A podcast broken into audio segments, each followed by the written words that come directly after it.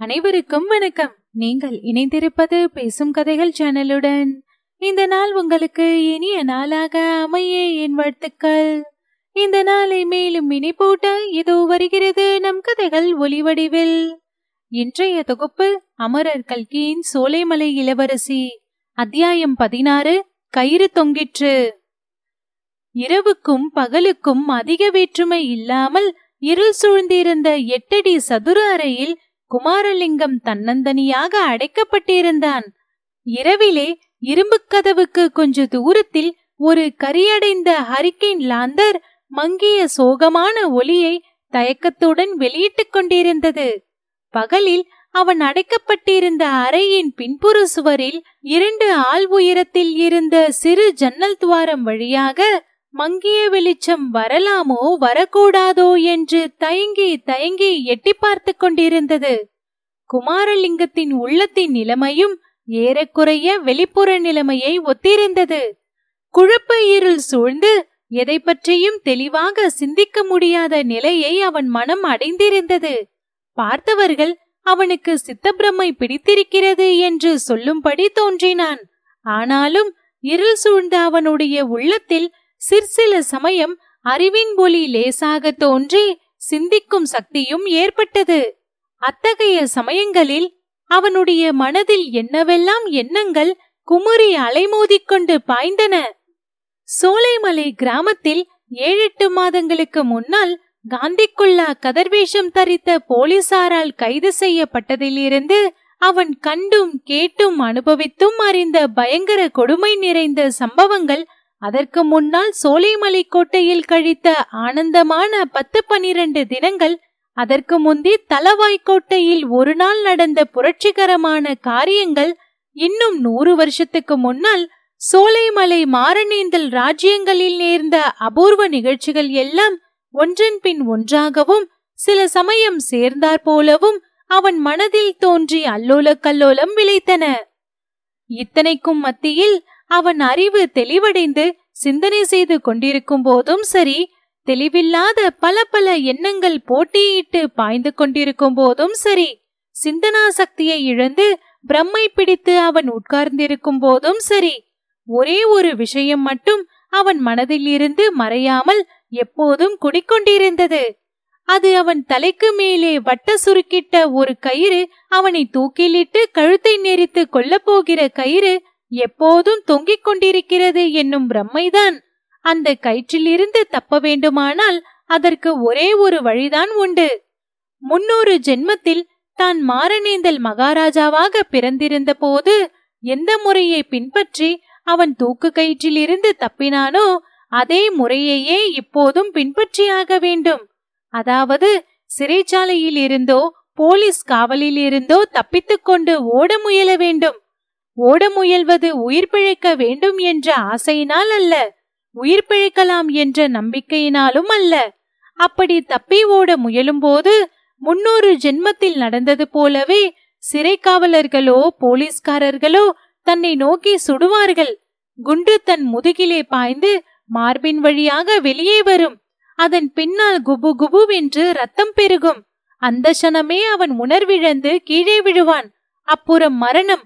முடிவில்லாத மறதி எல்லையற்ற அமைதி. குமாரலிங்கம் அப்போது விரும்பியதெல்லாம் இத்தகைய மரணம் தனக்கு கிட்ட வேண்டும் என்பதுதான். அவன் மரணத்துக்கு அஞ்சவில்லை. சாகாமல் உயிரோடு இருக்க வேண்டும் என்று ஆசைப்படவும் இல்லை. ஆனால் தூக்கு மரத்தில் கயிற்றிலே தொங்கி பிராணனை விட மட்டும் அவன் விரும்பவில்லை. அந்த எண்ணமே அவனுடைய உடம்பையும் உள்ளத்தையும் சொல்ல முடியாத வேதனைக்கு உள்ளாக்கியது. அவன் தூக்கு மரத்தை பார்த்ததில்லை. தூக்கு போடும் காட்சி எப்படி இருக்கும் என்றும் அவனுக்கு தெரியாது. எனவே தூக்கு தண்டனை என்று நினைத்ததும் தாழ்ந்து படர்ந்த மரக்கிளையில் முடிச்சுடன் கூடிய கயிறு தொங்கிய காட்சிதான் அவனுக்கு நினைவு வந்தது. அத்தகைய மரக்கிளை ஒன்றில் அவனுடைய உடம்பு தூக்கு போட்டு தொங்குவது போலவும் உடம்பிலிருந்து வெளியேறிய தன்னுடைய உயிர் அந்த உடம்பை சுற்றி சுற்றி வருவது போலவும் அடிக்கடி அவனுக்கு பிரம்மை உண்டாகும். சில சமயம் விழித்திருக்கும் போதும் சில சமயம் அரை தூக்கத்திலும் அவனுக்கு இம்மாதிரி அனுபவம் ஏற்படும் போது அது முற்றிலும் உண்மை நிகழ்ச்சி போலவே இருக்கும். அப்போது குமாரலிங்கம் கடவுளே! என்று வாய்விட்டு கதறுவான். உடனே விழிப்பு உண்டாகும். அவன் உடம்பெல்லாம் சொட்ட வியர்த்துவிட்டு சிறிது நேரம் வரையில் நடுங்கிக் கொண்டே இருக்கும். இந்த மாதிரி பயங்கரம் நிறைந்த வாழ்க்கை இன்னும் எத்தனை நாளைக்கு வாழ வேண்டுமோ என்று எண்ணி எண்ணி அவன் ஏங்கத் தொடங்கினான். இந்திய தேசத்துக்கு சுயராஜ்யம் கிடைக்கும் என்ற நம்பிக்கையும் தனக்கும் தன்னுடைய சகோதர கைதிகளுக்கும் விடுதலை கிடைக்கும் என்ற ஆசையும் அவனுக்கு இப்போதெல்லாம் சிறிதும் இருக்கவில்லை. விசாரணைக்காக கோர்ட்டுகளுக்கு போகும்போதும் திரும்பி வரும்போதும் மற்றபடி அபூர்வமாக மற்ற சகோதர அரசியல் கைதிகளை சந்திக்கும் போதும் சுயராஜ்யம் சீக்கிரம் வரும் என்று யாராவது சொல்ல கேட்டால் அவன் புன்சிரிப்பு கொள்வான். சிறைப்பட்ட நாளிலிருந்து அவன் புன்னகை புரிவதென்பது இந்த ஒரு சந்தர்ப்பத்திலேதான் என்று சொல்லலாம். ஏனெனில் சுயராஜ்யம் என்ற வார்த்தை காதில் விழுந்ததும் அவன் சிறைப்பட்ட புதிதில் அடைந்த அனுபவங்கள் ஞாபகத்துக்கு வரும். தினம் தினம் புதிது புதிதாக தொண்டர்களை கைது செய்து கொண்டு வருவார்கள். ஒரு போலீஸ்காரர் இன்னொரு போலீஸ்காரரை பார்த்து இவர் பெரிய தேசபக்தர் அப்பா இவருக்கு கொடு சுயராஜ்யம் என்று சொல்வார். உடனே தப தபவென்று சத்தம் கேட்கும். அடி விழும் சத்தம்தான். அடி என்றால் எத்தனை விதமான அடி? சில தொண்டர்கள் பல்லை கடித்துக் கொண்டு பொறுத்திருப்பார்கள். வேறு சிலர் அலறுவார்கள். ஒவ்வொரு அடிக்கும் ஒவ்வொரு வந்தே மாதர கோஷம் செய்து நினைவு இழக்கும் வரையில் அடிப்பட்டவர்களும் உண்டு. இடையிடையே சுயராஜ்யம் போதுமா? சுயராஜ்யம் போதுமா? என்ற கேள்விகளும் கிளம்பும். இந்த பயங்கர அனுபவங்களை குமாரலிங்கம் சொந்தமாக அனுபவிக்கவில்லை. சோலைமலை கிராமத்தில் அவன் கழுத்தை பிடித்து தள்ளியதும் அவன் மூர்ச்சையடைந்து விழுந்ததிலிருந்து போலீசார் அவன் விஷயத்தில் ஜாக்கிரதையாகவே இருந்தார்கள்.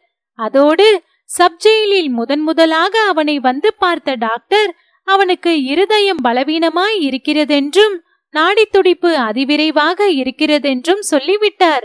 எனவே குமாரலிங்கம் மேற்படி அனுபவங்களிலிருந்து தப்பி பிழைத்தான். ஆனால் மற்றவர்கள் பட்ட அடியெல்லாம் அவன் மனதில் என்றும் மறக்க முடியாதபடி பதிந்திருந்தது. எனவே சுயராஜ்யம் வரப்போகிறது என்ற பேச்சை கேட்டாலே அவனுடைய முகத்தில் அவநம்பிக்கையோடு கூடிய துயர புன்னகை தோன்றுவது வழக்கமாயிற்று. மேலும் அப்படி நடவாத காரியம் நடந்து சுயராஜ்யமே வந்துவிட்டால்தான் என்ன? தனக்கும் அதற்கும் என்ன சம்பந்தம்? சுயராஜ்ய இந்தியாவில் தான் இருந்து வாழப்போவதில்லை. அது நிச்சயம். நூறு வருஷத்துக்கு முன்னால் மாரணிந்தல் உலகநாத தேவனுக்கு என்ன கதி நேர்ந்ததோ அதுதான் தனக்கும் இந்த ஜென்மத்தில் நேரப்போகிறது. அதை பற்றி சந்தேகமில்லை. சோலைமலை மணியக்காரர் வீட்டு முன்னிலையில் குமாரலிங்கம் கைது செய்யப்பட்டதிலிருந்து அவனுக்கு மானசீக காட்சியில் பரிபூரண நம்பிக்கை ஏற்பட்டுவிட்டது. ஏறக்குறைய எல்லா நிகழ்ச்சியும் அந்த ஜென்மத்தில் நடந்தது போலவே இப்பொழுதும் நடந்து வருகிறதல்லவா? கொஞ்ச நஞ்சம் இருந்த சந்தேகமும் சில நாளைக்கு முன்பு சோலைமலை மணியக்காரர் அவனை சிறையிலே பார்த்து பேசியதிலிருந்து அடியோடு நீங்கிவிட்டது. விதி என்னும் சக்கரம் சுழன்று வரும் விந்தையே விந்தை. அதை காட்டிலும் பெரிய அதிசயம் இந்த உலகத்திலும் இல்லை. மறு உலகத்திலும் இருக்க முடியாது.